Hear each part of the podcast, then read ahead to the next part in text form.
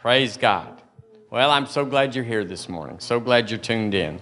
Is you're ready? Ready? We've been ministering this for four weeks and or four sessions, and we're getting some mileage out of it. We're asking ourselves, saying, "Son, is you ready? Ready?" And sometimes we come up a little short, so we make the adjustment. So I want to lift up the Lord Jesus, who's always ready. He's uh, neither slumbers nor sleep. And I want to lift him up who speaks truth to us from heaven so that we can speak, speak truth to the devil and hell. We are always ready with the Word of God. It's instant in season and out.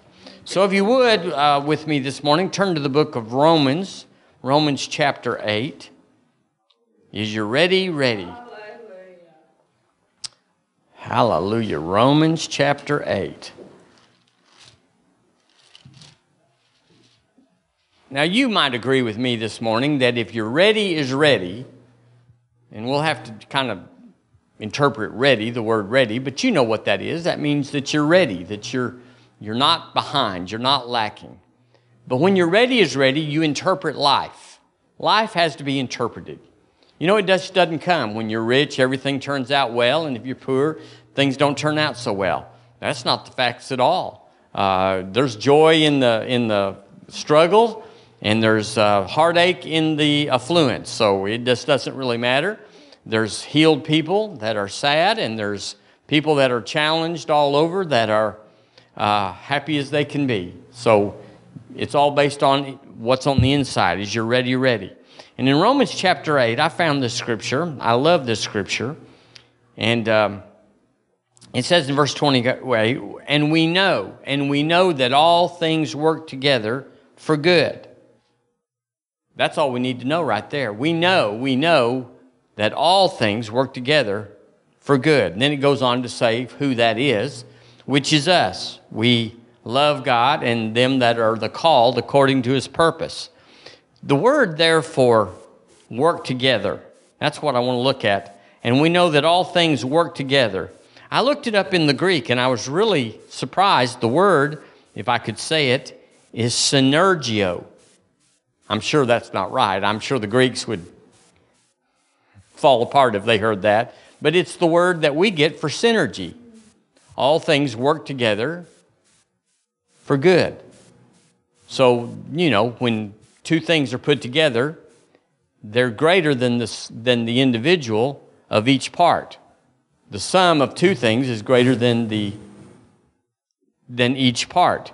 So um, we know that the kingdom of God is not automatic, that the kingdom of God has to be navigated. Say navigated.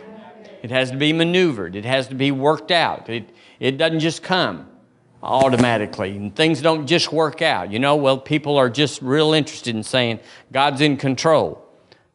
He's not in control on the earth. Man's in control. That's why it's such a mess. And there's a real devil that we're not controlling, that we're not dominating, that we're not taking authority over. So naturally, he's nasty. Naturally, he's a mess, and he tears up all sorts of stuff. But here the word says that there's an exemption or there's a superseding, that all things work together for good. There's a working out. So that implies there's a maneuvering, that there's a, there's a blueprint to follow to work it out. It didn't just come, it just doesn't happen. It's got to be worked out. That's why the word says to pray. That's why the word says to be patient. There's lots of things that help it work out. Um, in Proverbs chapter 29, don't, don't look there, but in verse 18 it says, Where there is no vision, the people perish. We've been looking at that, where there is no vision, where there is no progressive revelation. So we're all having to work things out with progressive revelation.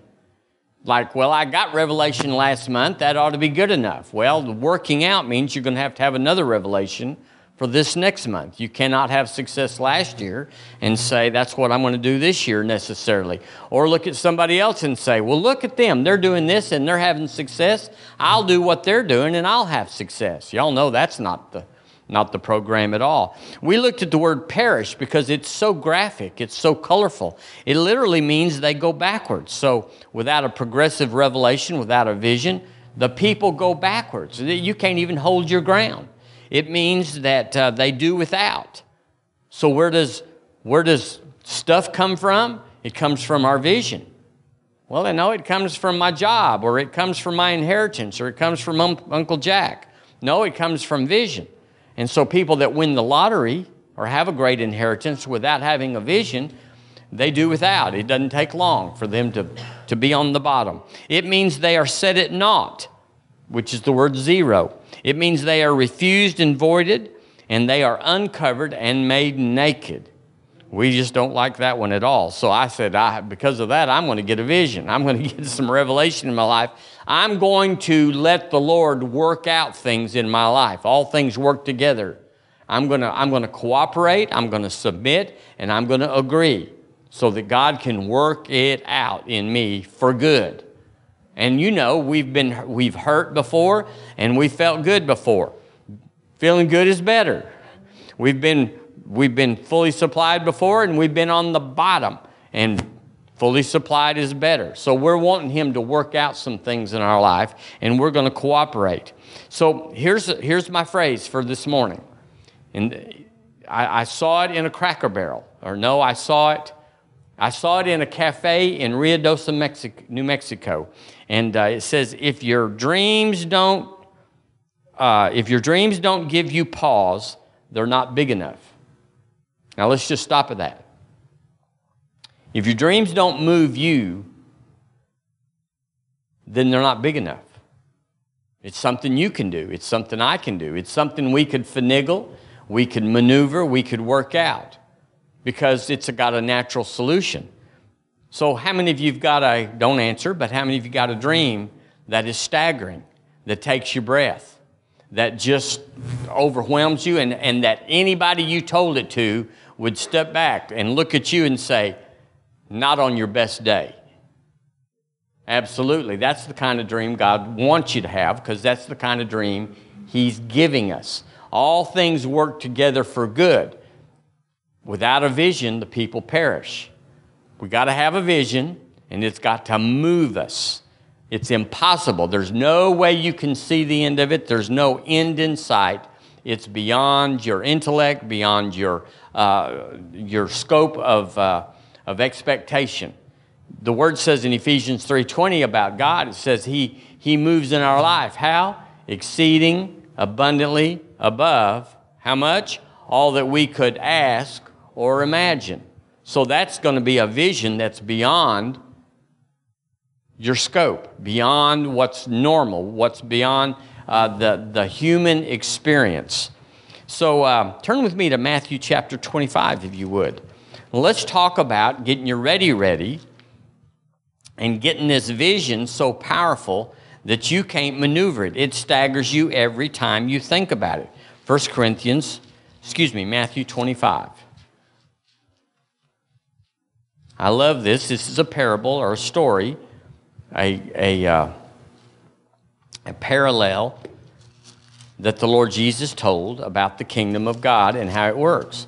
Because he says, if you can understand these stories, you can understand the kingdom. And um, here in chapter 25, around verse 14, I think, he talks about a man that had a uh, business and he had goods and he had to take a far journey. So it's speaking of the Lord Jesus, isn't it? I mean, it's got two parallels. It's speaking of him. He said he gave all that he had to his three servants, his bondmen, and he, he went away and he told them to do business while he was gone. Well, that's exactly what's happened with us, isn't it? And uh, so he came back and returned, and there's an accounting, which there will be for us as well. And he said, What'd you do? And so the first one got up and said, I did well. And the second one said, I did well. But the third one said, I was afraid and I buried my gift, my talent, my stewardship. And but in the first two, in verse 21, the first two that he was pleased with, it said, He said unto them, Him, well done, thou good and faithful servant. Thou hast been faithful over a few things. I will make thee ruler over many things. Enter thou into the joy of thy Lord. But then go down, it said, uh, uh, verse 25 I was afraid and went and hid thy talent in the earth, and Lord, that lo, there thou hast, that is thine. So, um, if we don't want to be the servant who buried his potential, say potential. potential. Point yourself with me and say, hey, you, hey, you. you got. You got potential. Of course we do in the Lord. But potential's just like a battery. Battery can sit on the shelf for a long, long time, and you would never experience its power. But if you plug it into a device, well, then it's going to run it, it's going to energize it, it's going to turn the light on, it's going to make music, whatever it's, uh, the machine is. It's got potential. These lights don't have so much potential, they're just used, uh, they don't have a power source unless you send one to them. So we have to get our potential out. And here's the key the servant with ten, five talents, he had potential. The servant with two talents, he had potential. But, and the one that had one talent, he had potential.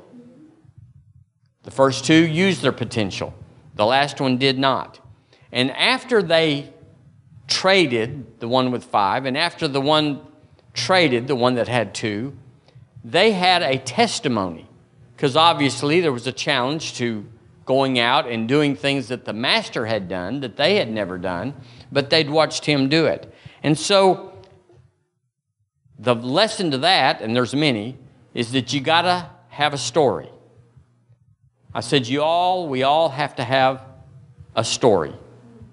You have to have a testimony. Uh, if you have no story, then you have no future. Without a vision, you're, dur- you're done. You have no finances, you have no relationship, you have no health. Without a vision, everything is going one way and it's going down. So you have to have a story in order to have some glory. If we could rhyme a little bit. But basically, if you don't have a story, if you don't have a testimony, if you don't have something that says, This is what I faced, and the servant with five did face it, if you don't have a story and say, This is what I faced, and the man with two faced it, and he came out, they had a story, and their answer was, Well done. Well done. You've been easily persuaded to believe. You went in there and took the challenge, took your potential, and you exercised it unto a reward. Now you have, your potential has turned. You have a future. And obviously, he, he promoted these two guys.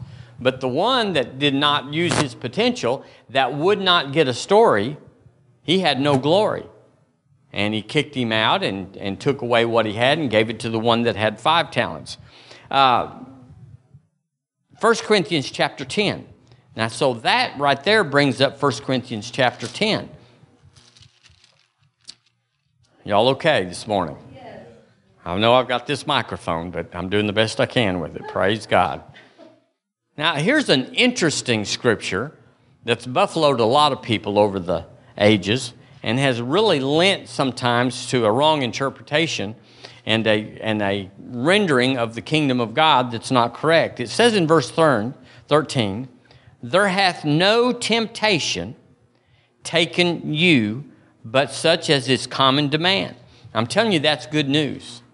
You don't have anything that the Lord Jesus didn't take care of coming against you. Nothing's in your life saying, I'm the only one that's ever bore this. This is special punishment from, from heaven, or this is a, a, a penalty from hell. There hath no temptation, no trial taken you, but such as, as common to man. But God is faithful. Let's say that together. But God is faithful. Now, He follows, there's no temptation taken you with, but God is faithful. So, this is the reason that there's no temptation taken you that cannot be overcome. But God is faithful, who will not suffer you to be tempted above all, above that ye are able, but will with the temptation also make a way to escape that ye may able, be able to bear it. That's a great comfort to some people, but like we've already said, all of life has to be navigated. It has to be worked out. This is not a scripture that just says, well, I got born again and now the devil can't touch me and uh, everything's just going to work out fine. It's got to be navigated. You got to have maneuver. You got to maneuver it. You're going to have to work the Word of God into your life and have victory. Uh, the word temptation there, I don't know if you write in your Bible, you ought to. We can get you one that you can write in if you need one. Uh, you ought to write in your Bible.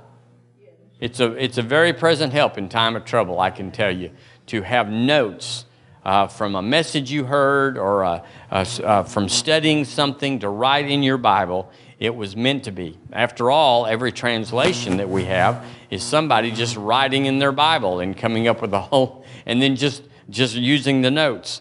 Uh, the word there for temptation is the word trouble or trial. So if we read it there, there hath no trouble taken you, but such is common demand.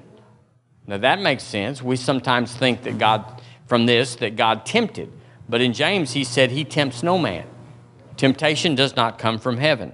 He's not trying to find out what you're made of, He knows. I said, He's well informed. Hallelujah. So it says it, that will not suffer you.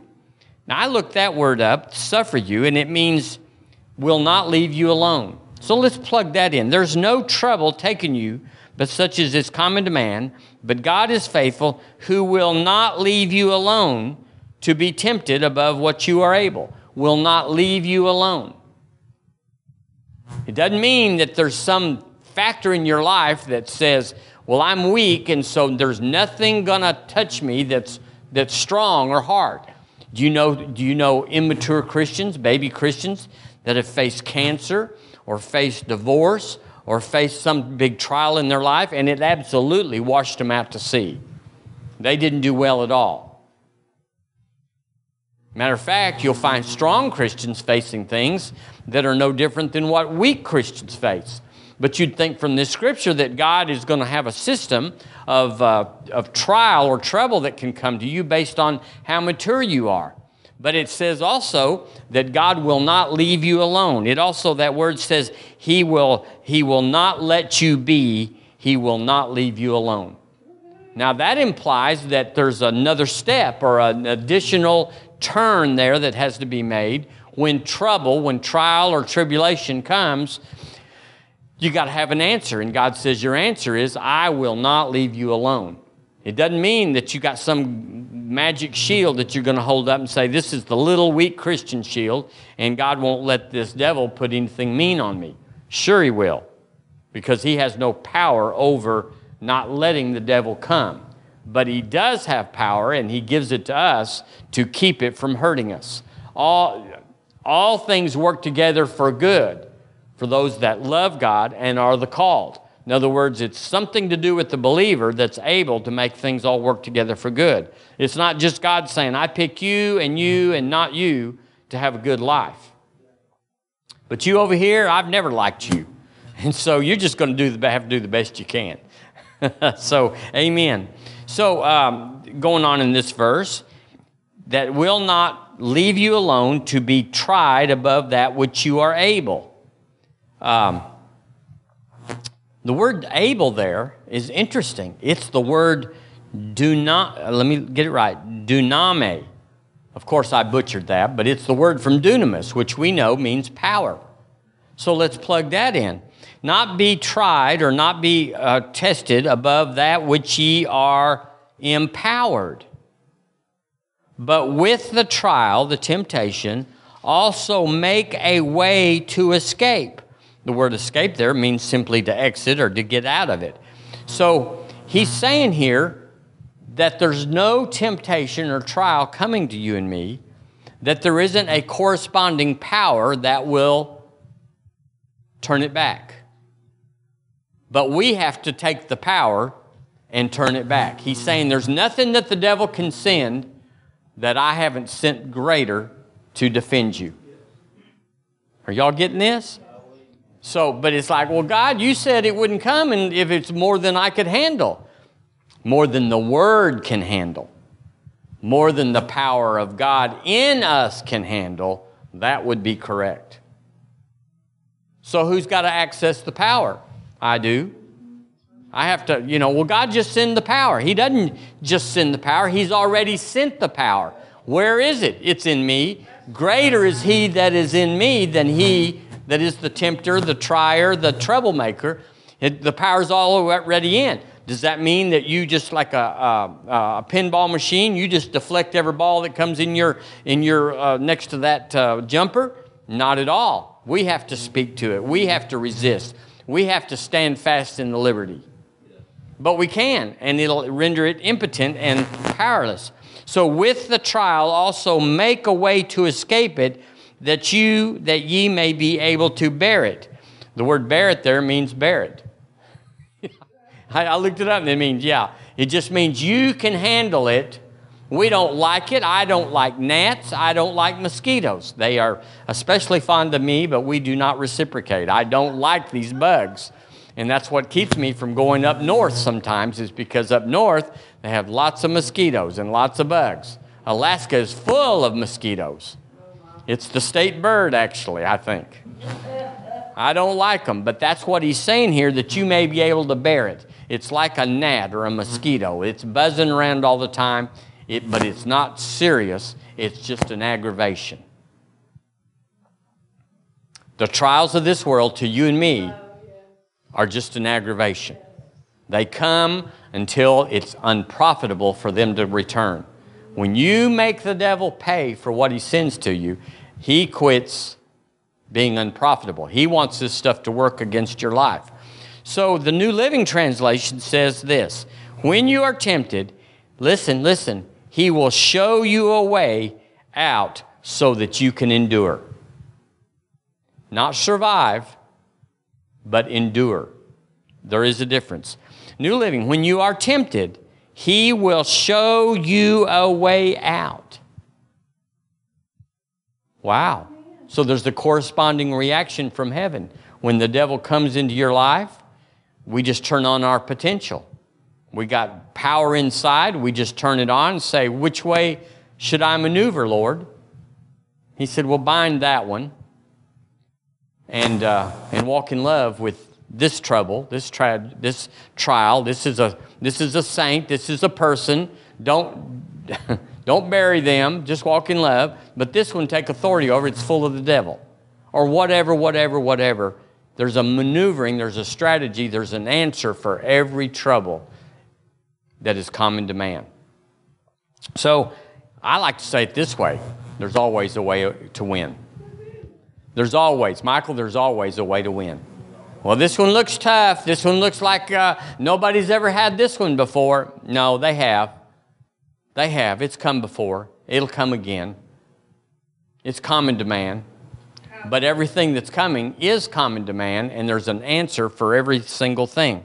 So all things work together for good. In my life and in your life, could we say that? Could we say by faith, because there's always a power to meet every trouble, all things work together for good? To me, to me, and to me right now, and to me all the time all things work together for good. But there's a working, there's a working, there's a working, there's a resisting, there's a standing, and having done all to stand, stand therefore. There's a speak to the mountain, there's a working to get out of it and to dominate it. Sometimes Galatians says, don't be weary in well doing. Don't quit halfway. Don't quit before you get the victory. You got to get to the end of it. You got to win on the winning side instead of saying, I'm so tired, the Lord's just going to have to carry it. Well, He already is carrying it, He's in you, greater. But you got to walk it out with Him. Amen. The, the Passion Translation, y'all knew that was coming, didn't you? It says, For along with every trial, God has provided for you a way of escape that will bring you out of it victoriously. Now, I do like this. Let me read it again. For along with every trial God, trial, God has provided for you a way of escape that will bring you out of it victoriously. I like that. So, back to the subject. Is your ready ready? Have you ever been knocked down like a bowling pin that you didn't see that one coming? And it's just like it just rolled right over you and you never saw it and it was devastating it took a cost on your life. It was tough. It was tough. And sometimes people don't recover, but it didn't mean they didn't have potential to recover. But then other times we see it a long ways off. And we prepare for it, we get ready for it, And when it comes, it just slides around us like a rock in a stream. The water just goes around, the trouble just goes around. So we can be ready. I need to get my ready ready. I need to not be surprised or amazed that trouble is coming. What did the Lord Jesus say in John 16? In the world, you will, you will have tribulation. And if you ended there, you'd say, This is, this is woeful, but be of good cheer, be happy, get excited, because I've overcome. I've overcome. Well, where are you, Lord? I'm in you. Greater is He that is in you. Access me, maneuver, and strategize yourself out of this. So we're not trying to, to get Jesus to help us endure. We are dominating. I'm going to read that one again. For along with every trial, God has provided for us a way of escape that will bring us out of it victoriously. Not a victim, not enduring, I mean, excuse me, not surviving, but victorious. Well, how long will it take? As long as it takes. But you got to go to the end. Don't be weary in well doing, for you'll reap if you don't faint, if you don't give up, the word says. I want us to turn to 1 John. And I want to read some scriptures that talks about the kingdom of God and our approach or our posture concerning the kingdom. If, if you navigate the kingdom according to how you think it should be, or how what you think is right, then you might be contrary to what the word says, and you will not have good success. There is no E for effort. There's just an A for obedience, for compliance, for submitting, for cooperating, for agreement. So we got to find out how he's already done it. You cannot take a basketball to a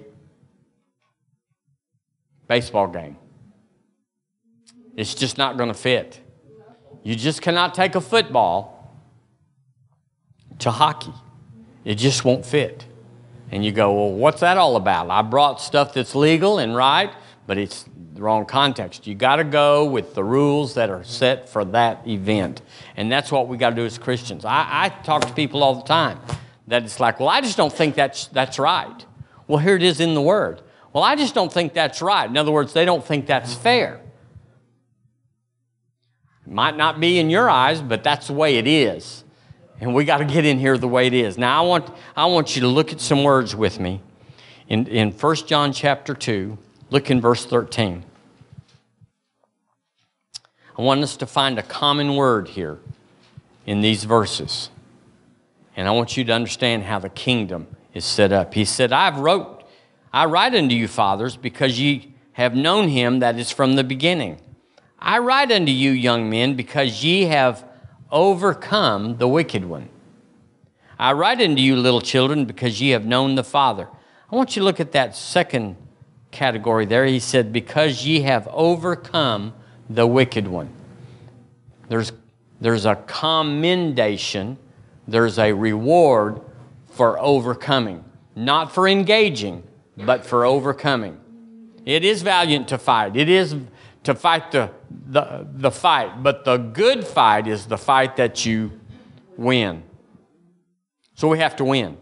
Well, I've been struggling for years. Well, you're using the wrong weapon.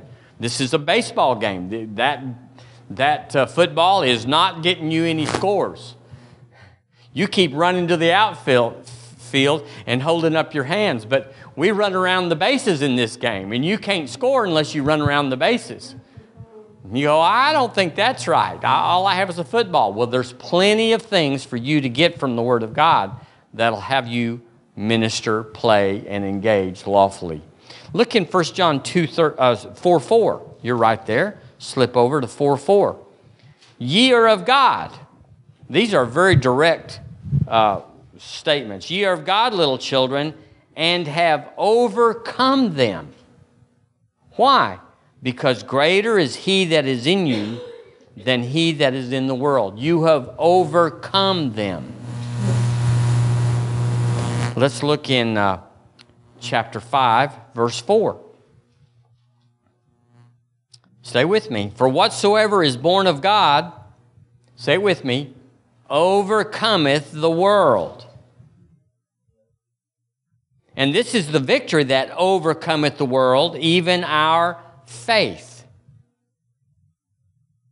So if you had faith back last year, back at 18 or 19 now, and you had a victory, and you want to step up to a challenge, a test, a trial that's come on in this year, and you want to rest on the laurels of what you did last year, well, the devil ran from me in 19. Boy, I put him on the run. Well, he's back. He's back. And you can't just point to that and say, you know, I ought to get a pass because I did so well then. You got to fight the fight of faith again. But why? Because we're born of God. We got fighter in us. We got overcoming in us. It's not something we have to go and get. It's in us. Greater is He that is in us. Amen. Let's look in uh, look in Revelation. Listen, you're right there. It's just around the corner. Revelation chapter two. Let's look in verse seven. Two seven. He that hath an ear, let him hear what the Spirit saith unto the churches. Well, I'm tuned in all of a sudden, aren't you? To him that overcometh will I give to eat of the tree of life, which is in the midst of the paradise of God. He that overcometh, I will give to eat of the tree of life. There's some overcoming there. Not just fighting, not being losing in the fight or even winning in the fight, but ending the fight by overcoming. If you'll look back, we've been in lots of fights. Some of them came back right away because we didn't end the fight. We just had a little draw. We just uh, maybe had to backslide a little and disengaged. We quit fighting for something that was precious and just said, I, I'm not paying that price for that. And you back out. But you know you got to overcome to get back in the fight and to win that. Look in chapter 2, verse 7. It says, He that hath an ear, excuse me, not 7, we're looking in verse 11, pardon me. He that hath an ear, let him hear what the Spirit saith unto the churches. He that overcometh shall not be hurt of the second death. Y'all see that word? Overcometh. Look in verse 17. He that hath an ear, let him hear what the Spirit saith unto the churches. To him that overcometh will I give to eat of the hidden manna, and will give him a white stone, and in the stone a new name written, which no man knoweth, saving he that receiveth it. He that overcometh, I will give. Verse 26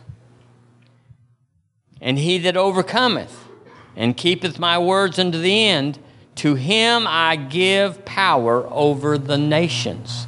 He that overcometh, not just he that's in the fight, not he that has been in a fight, but he that overcometh.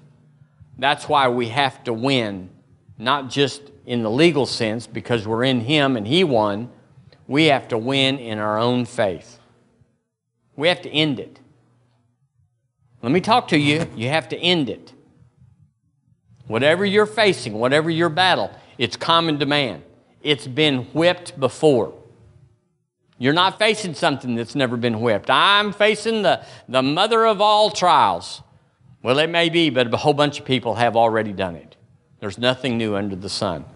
Well, I don't have as much power as John G. Lake or Smith Wigglesworth. Sure, you do. They don't have any more. They didn't have any more potential than you do right now, they just engaged it. All things work together for good. They just never let go of that. They never let go. I win. Keith Moore, I love what he says. He says, When the devil has his heel on your neck, say, I'm winning. I'm winning. When, it's, when the old Billy has come and whooped you and put you under the, the chair, I'm winning. Amen because that's the only way you can overcome. Look in chapter 3. Look in verse 5. Y'all see the pattern here. He that overcometh. The same shall be clothed in white raiment, and I will not blot out his name out of the book of life, but I will confess his name before my Father and before his angels. We're not looking here for what the part that says I will and I will do. We're looking for the part that qualifies, and that is overcoming. Look in verse uh, 12. Him that overcometh will I make a pillar in the temple of my God, and he shall go out no more, and I will write upon him that name of my God. And, and it goes on there. The point is, him that overcometh. There's a pattern in the Word of God about what puts you in a place of winning every battle is that you don't you don't give up on any.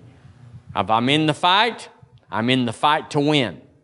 Don't y'all love that about our president right now? He says, if we engage anybody, we're going to whoop them. We're not coming home halfway saying, that's a toughie.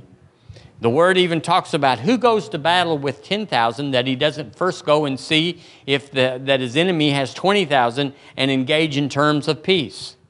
He said, You got to know what you got. Well, the Christian church has not known what we had.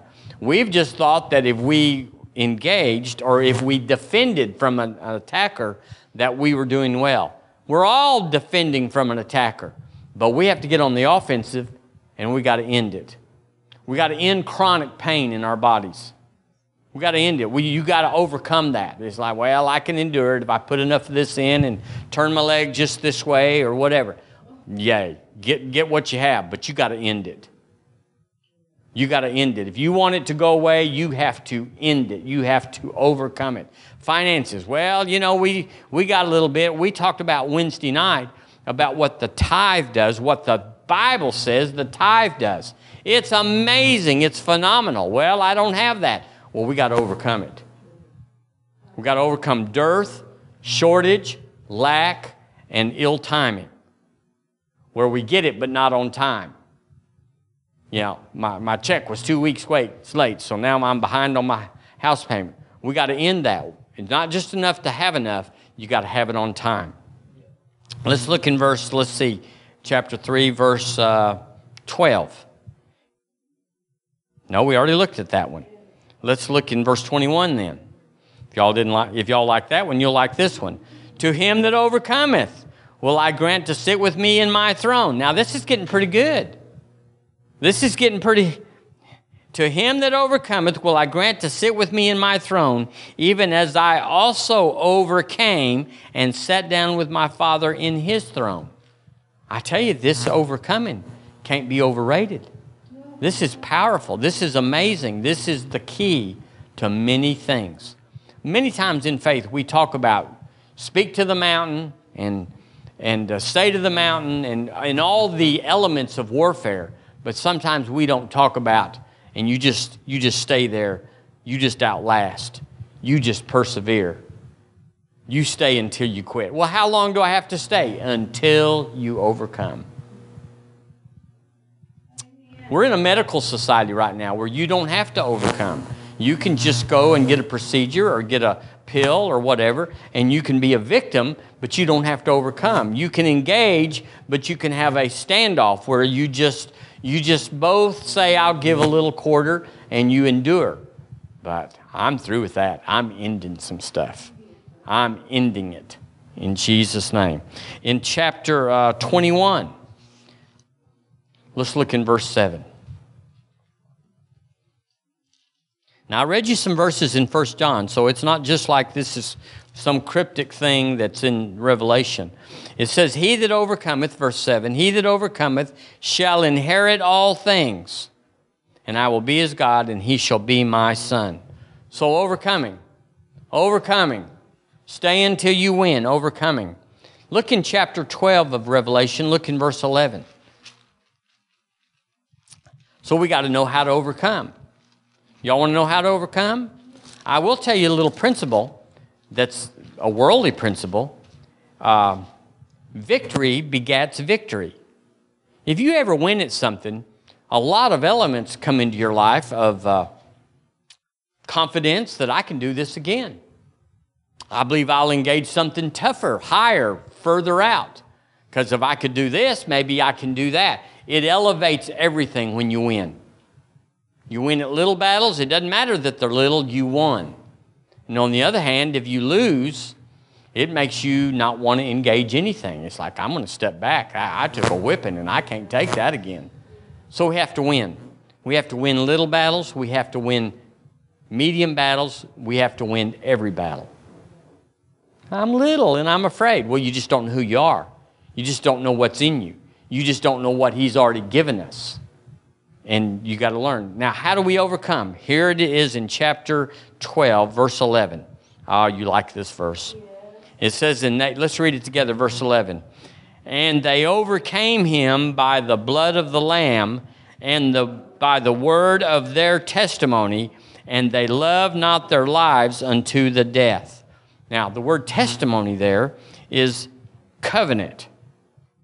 So, covenant just says, I am who I am because I'm in covenant with who He is, that He says He is. So, I'm somebody not based on what I've done, I'm somebody based on what He did that He gave to me, that He gave to you. So, I win by the word of my testimony. Victory begets or has children of victory, and I win because I have one. I have one, and it gives, I said, if I can win that one, I can win anything. So I heard Billye Brim say this many, many years ago. She said, if you'll make much of the blood, the blood will make much of you. We're, we're real mindful here at River Church to sing songs about the blood and talk about the blood. And don't let the blood get away from us. Even though it's, it's not in the faith uh, uh, jargon. It's not. We need to talk about the blood because it's the blood that wins everything. He said they overcame them by the blood of the Lamb and the word of their testimony. I'm going to make much of the blood. I thank you, Lord, for the blood this morning. We plead the blood of Jesus over our minds, over our futures, over our families, over the precious things, the calling of God on each one of our lives. We make much of the blood. We say, Lord, it's the blood that set us free. It's the blood that gave us victory. It's the blood that translated us out of darkness. It's the blood, Lord, that overcomes. Well, Lord, we put on the blood today. And we stand in that blood and we will not run out. In Jesus' name. Thank you for the blood. Thank you for the blood. Well, it says that they overcame him, them, them by the blood of the Lamb. Uh, let me get that. By the blood of the Lamb and by the word of their testimony, of their covenant. So, we got to talk. You got to talk. Now, some of y'all don't talk much. And we don't care if you talk much to us. But when you get in your closet and nobody's around, you got to talk. You got to tell the devil, I'm in charge of you. There's a new sheriff in town, so to speak. and uh, we're not taking any of this stuff we've taken. You're going down. Some people are afraid to do that because they say, Well, I don't want to talk that way. He might get real mean. If he could kill you, he would have already. I can tell you for sure if he could have killed me, he would have already killed me. And you need to think no less of yourself than that. If he could have killed you because of your testimony of excuse me of the blood of the lamb, he would have. He has tried. You just have no idea how many times the angels have lifted you up with their hands lest you dash your foot against a stone. He has saved us over. He's, he's put a protective uh, uh, bubble around our children because you can't be with them all the, all the time. I don't even agree with those helicopter moms that just hover because, you know, I got to be with them in case something happens. Oh, come on, baby, get some faith. Get, turn the angels loose on your sugars because you might be in the way when trouble comes and, and cause the trouble. I'm not saying you would, but just let them go. Be diligent, be a good parent, but let those babies go. God has got a good track record for taking care of babies. He, well, look at, look at that. We all raised some. Think about how daunting that is that we all raised some sugars. I, uh, that's amazing to me. How did David win with uh, Goliath? How did he win? What was his secret? Think back. He, he won by his testimony. He beat the bear and he whipped the lion. Was it a lion? Yeah, lion and a bear. He couldn't have gone to Goliath except he first had that. So let me tell you this morning you're going to have to overcome if you want to go further than what you are right now. You're going to have to overcome not to even be set back. Because the unprofitable servant in Matthew 25, even that which he had was taken away. So you can't even hold your ground until you overcome, unless you overcome. So overcoming is the key. Well, what can we overcome? Everything. What should we overcome? Everything that's little in front of us. You need to clean house. You need to dust out your closets. You need to get under the sofa and sweep those dust bunnies out, so to speak. We got to get the little stuff, the nagging stuff, the, the piddly stuff, the detailed stuff. We need to dominate them. Say dominate. Dominate, dominate is the word. We dominate them. You got to. You. I remember Mark Brazee saying when he first got first got into faith. He's a, he's a faith preacher. He lived with Brother Hagin for a while when they were first starting out. And he said, I don't know what to believe for. So he asked God, he spoke to, to his situation in God, and he said, I'm believing you for a pair of socks. And nobody knew about his socks and who, who was going to send a pair of socks. It took a little bit, but he got a pair of socks in the mail. It was kind of those, I don't know why I'm sending these, but here they are. Well, once he got the pair of socks, he dominated everything in his life after that. You think socks aren't important? They are if you've asked for them and if you need a victory to overcome with them. So, what have you got in your life? You need to rehearse your testimonies. Y'all got any testimonies? We are full of testimonies. Not always that we uh, were lifted out of a fiery crash and didn't have any burns or something like that, but we all have testimonies and they're all important. And the best thing about a testimony is that God is saying in your testimony, I want to do it again and I want to do it better. So you got to rehearse Him. Lord, I remember when we didn't have anything. I was there one time. We didn't have any groceries in the house, and we went home from church. From church, I was pastoring, and we, we went across the street to our little car because we'd given our car up for the kingdom, traded in our beautiful, might I say, idolatrous suburban. Oh, I was in love with that car. If you could ever be in love with a car, she was like a mistress to me in a way. I, I just love that Suburban. It's the nicest, big, yes. And we sold it because we had equity in it. And we bought this little Cavalier, a Chevrolet Cavalier. It had been wrecked and they'd repainted it and the paint was coming off. So, a long story, very long story, a little shorter, is that we went across there to get in our Cavalier and it was full of groceries. And it's like, this is a victory because we didn't tell anybody about our situation. You've got victories, you've got testimonies, and you need to write them down. If you don't have this thing burning in you, simmering in you, hot in you, you need to go and write it down. And when you write them down, you'll say, This is how I overcome. This is how I overcame this, and this is how I got on top of that. It was tough then. And then remember how tough it was. Remember how hopeless it was. Remember how overwhelming it was. And then you can say, but God, but the Word, but, but the power of God. The blood took me to a place I couldn't go. We've all got them, but we've forgotten them. We've got numb to them. One reason is, is because we got used to living in the supernatural. And we just think that's natural, which is what we're supposed to be, but sometimes we think, well, God couldn't do nothing for me. That would be wrong. Dominate. I like that word. Conquer. I like that word. Overcome. I like that word. I conquer. What do I conquer? Everything that's in my life. I'm not trying to conquer what's in your life. I just want to conquer what's in my life. I got situations. I got challenges. Everybody does. How do I have why do I know I have challenges? Cuz I have a dream, I have a vision that overwhelms me in my natural senses. It gives me pause when I think about what God has told me and showed me that we're going to do and have and be. There's no way. There's no path to that. Do you have a vision where there's no path to it? Well, we'll just walk down this. We think this will go there. Nope, there's no even path to what I got going. Do you have a vision like that? You ought to. If you don't, you're wrong. It's too, your, your life is too little if you don't have a vision that just casts a big shadow over your frailties, your weaknesses, and your past. So, you're going to need help. Say, I need help. Now, this is the truth. All of us have a vision that's bigger than us. Sometimes it's not as big as the Lord wants it because we've kind of cut it off, but there's a vision inside of you that says, well, if they just turn me loose, this is what I'd do. This is what I'd have. This is what I'd be for the glory of God. You're going to need help. What does the Bible say about help? It says two is better than one. The reason I've been able to get where I am, and that's, that's not saying I've gotten anywhere in the worldly sense, but I'm, I'm strong. I'm encouraged. There's, there's no wimpy in me. I'm not afraid of anything.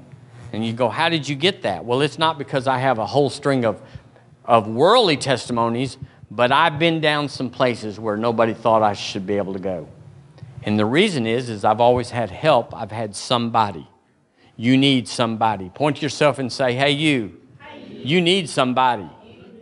Now, if you're married, that's the first place you go is to get your married partner, your, your, uh, your spouse. You get them and you say, okay, You've been going your way a little, and I've been going my way, and we got a dream over here, and a vision over there, and a plan over here, and we're kind of working together, but we're actually just working separately and moving in the same direction. You got to stop that nonsense. Nobody's more important. Nobody's like, well, I, I married you, but I'm important, and I have my own dream. You sure do, but it's not apart from theirs. There's things that we all have in our life that we, we have that's just us. But there's nothing that's worthy that's not with them. But if you're not married, and there's lots of folks that aren't, you got to find somebody. Now, I've always been married, it seems like. I think it was at seven I got married, or it was way back there anyway. And I'm 106 now, so you can tell I've been married a long time. So uh, that's always worked. But even then, even then, there's times where you got to have somebody else. You need a friend. Get a friend. Friends are lots of work. They're more trouble than you can imagine. They, uh, to cultivate them or to keep them going like a garden, you got to go weed them every once in a while. You got to go water them every once in a while. You got to walk through them and, and, and deadhead them and pick off the, the bugs. They're lots of work. Lord, I got plenty on my own plate without working on somebody else. You have a limited life if you're by yourself. I'm just telling you how it works. Do what you will, but if you want to overcome, you got to have somebody that's your one to one. It's like we're pulling together. I, you know, I have, I've had some friends that have helped me over the years, and it's like, uh, I, I'm in trouble. Would you come over here? Well, we're not in relationship. Well, that won't work. So you have to what? You have to get relationships going in the good times. You got to make friends in the good times. Are they work? Did I say that they're lots of work? They're, and I'm not talking about buddy buddy that we, we go partying together. We, I'm talking about friends that are spiritual friends. I'm just going to step out there. The Bible says that two is better than one. It also says that two can put how many to flight? 10,000. So one can put a thousand, two can put 10,000. There's a five-fold exponential there because you got two people that could each put a thousand, so that's 2,000. 10 would be five times that. So automatically, when you hook up with someone in a vision, in agreement, and cooperate, you have a five-fold exponential. That's powerful. You got to have five lifetimes to do that on your own. You can just hook up with somebody and you become one. Relationships are an investment in your future, and God wants you to have relationships. He does not like these lone rangers. I don't say doesn't like, but I'm saying he can't do much with them.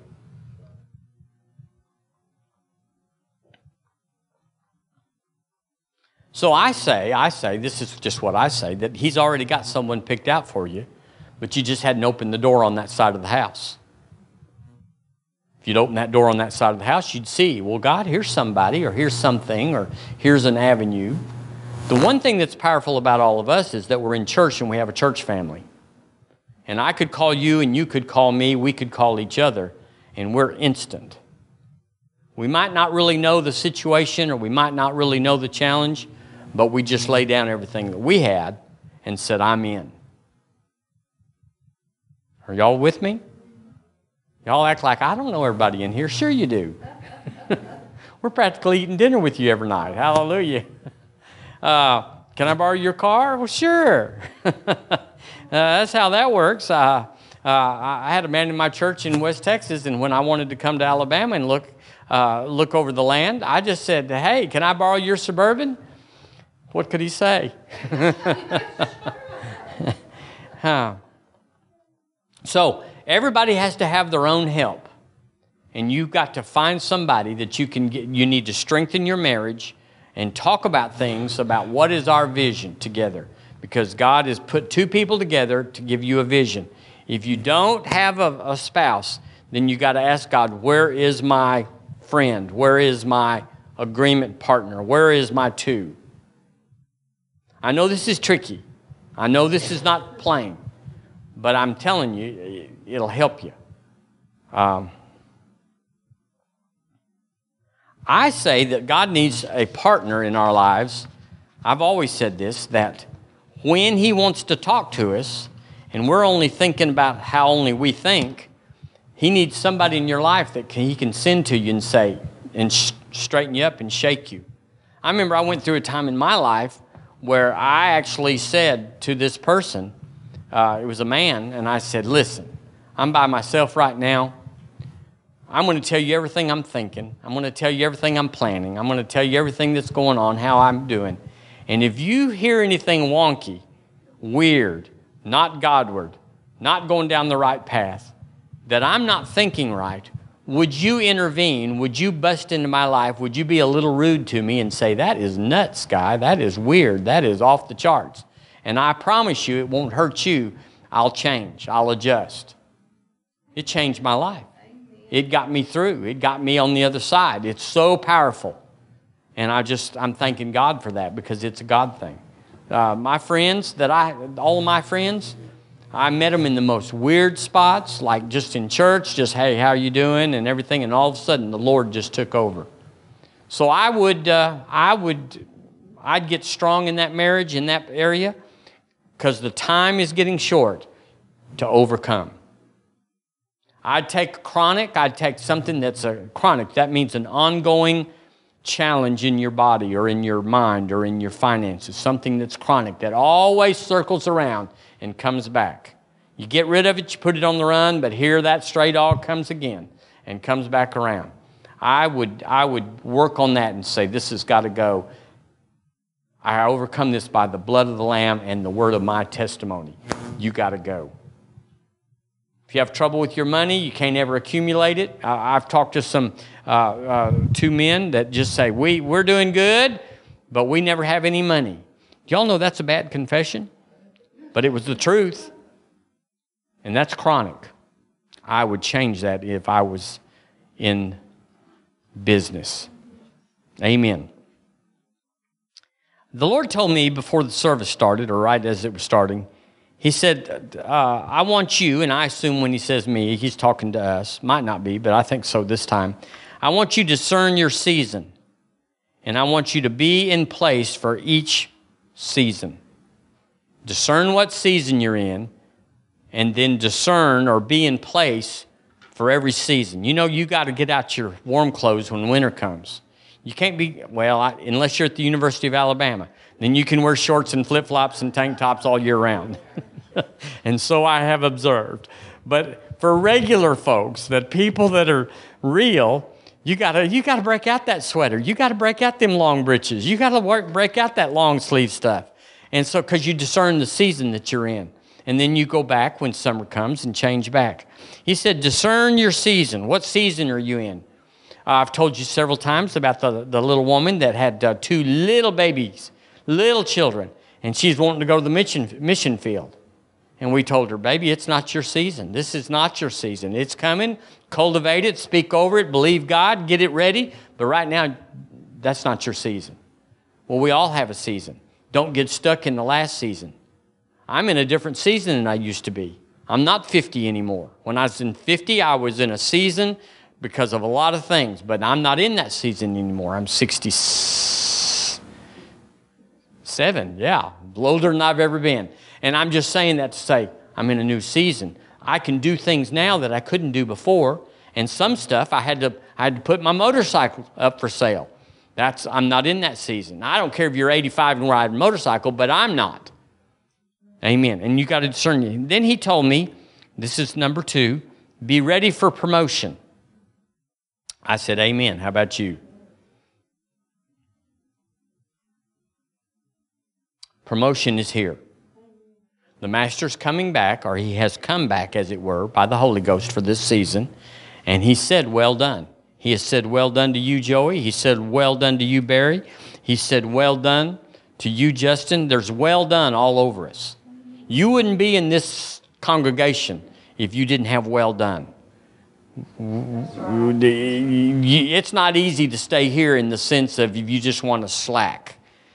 So, promotion's on us. So, anybody in here want to receive theirs with me? I'm receiving promotion. This means that your job is going to be easier, not just more money, but easier. You're, there's a wisdom coming on you for your job, for your employment, where this stuff just becomes easy. I'll tell you, in my ministry and ministering the word and, and, and studying and all that, I have stepped over into something where I have more and do less to get it than ever before. I, have just, I don't know if you can tell, but it's just wonderful for me. Well, that's what's coming on your life. Uh, be ready for promotion. In other words, prepare for promotion. You have to make a place for it.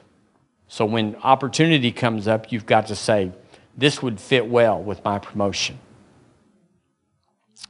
Amen. And uh, I have two word of wisdoms here I got. And uh, one of them, it's for us in here or on broadcast. the Lord said He was restoring a memory situation. And I don't know if that's like the fugitive program years ago where he was he didn't remember who he was or what all that but it, it, all of us need better memory or yeah. increased memory. But I'm telling you, he was speaking specifically to someone saying, saying to someone, I want to overcome this deficit. That's me. I want to overcome a memory deficit. I am unwilling to lose my memory. How about you? So, Lord, I receive my memory restored and strong in Jesus' name. I refuse all age related memory deficits and challenges in Jesus' name. Hallelujah. And the second thing that he told me was he was going to restore a uh, he was going to restore jobs that had been un, unrighteously taken away or demoted.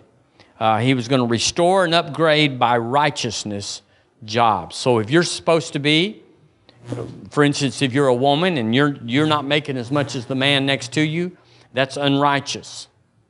And he's restoring that and upgrading that. Or if you've been, whatever your situation, I don't even want to be able to, to, to address it, you do it. Unrighteous demotion or loss or, or something to do where you are unrighteously taken out because someone had a bent on you, someone had power over you, and they did it. The Lord said, I'm restoring that. I'm restoring that. And so get ready for restoration. Jobs, our occupation, our careers, whatever you call it, restored by the Holy Ghost by righteousness. In Jesus' name, amen. Amen. Well, thank you for tuning in this morning. We appreciate you coming into River Church talking about is you're ready, ready. Get you ready, ready. You'll need it. Amen. Amen.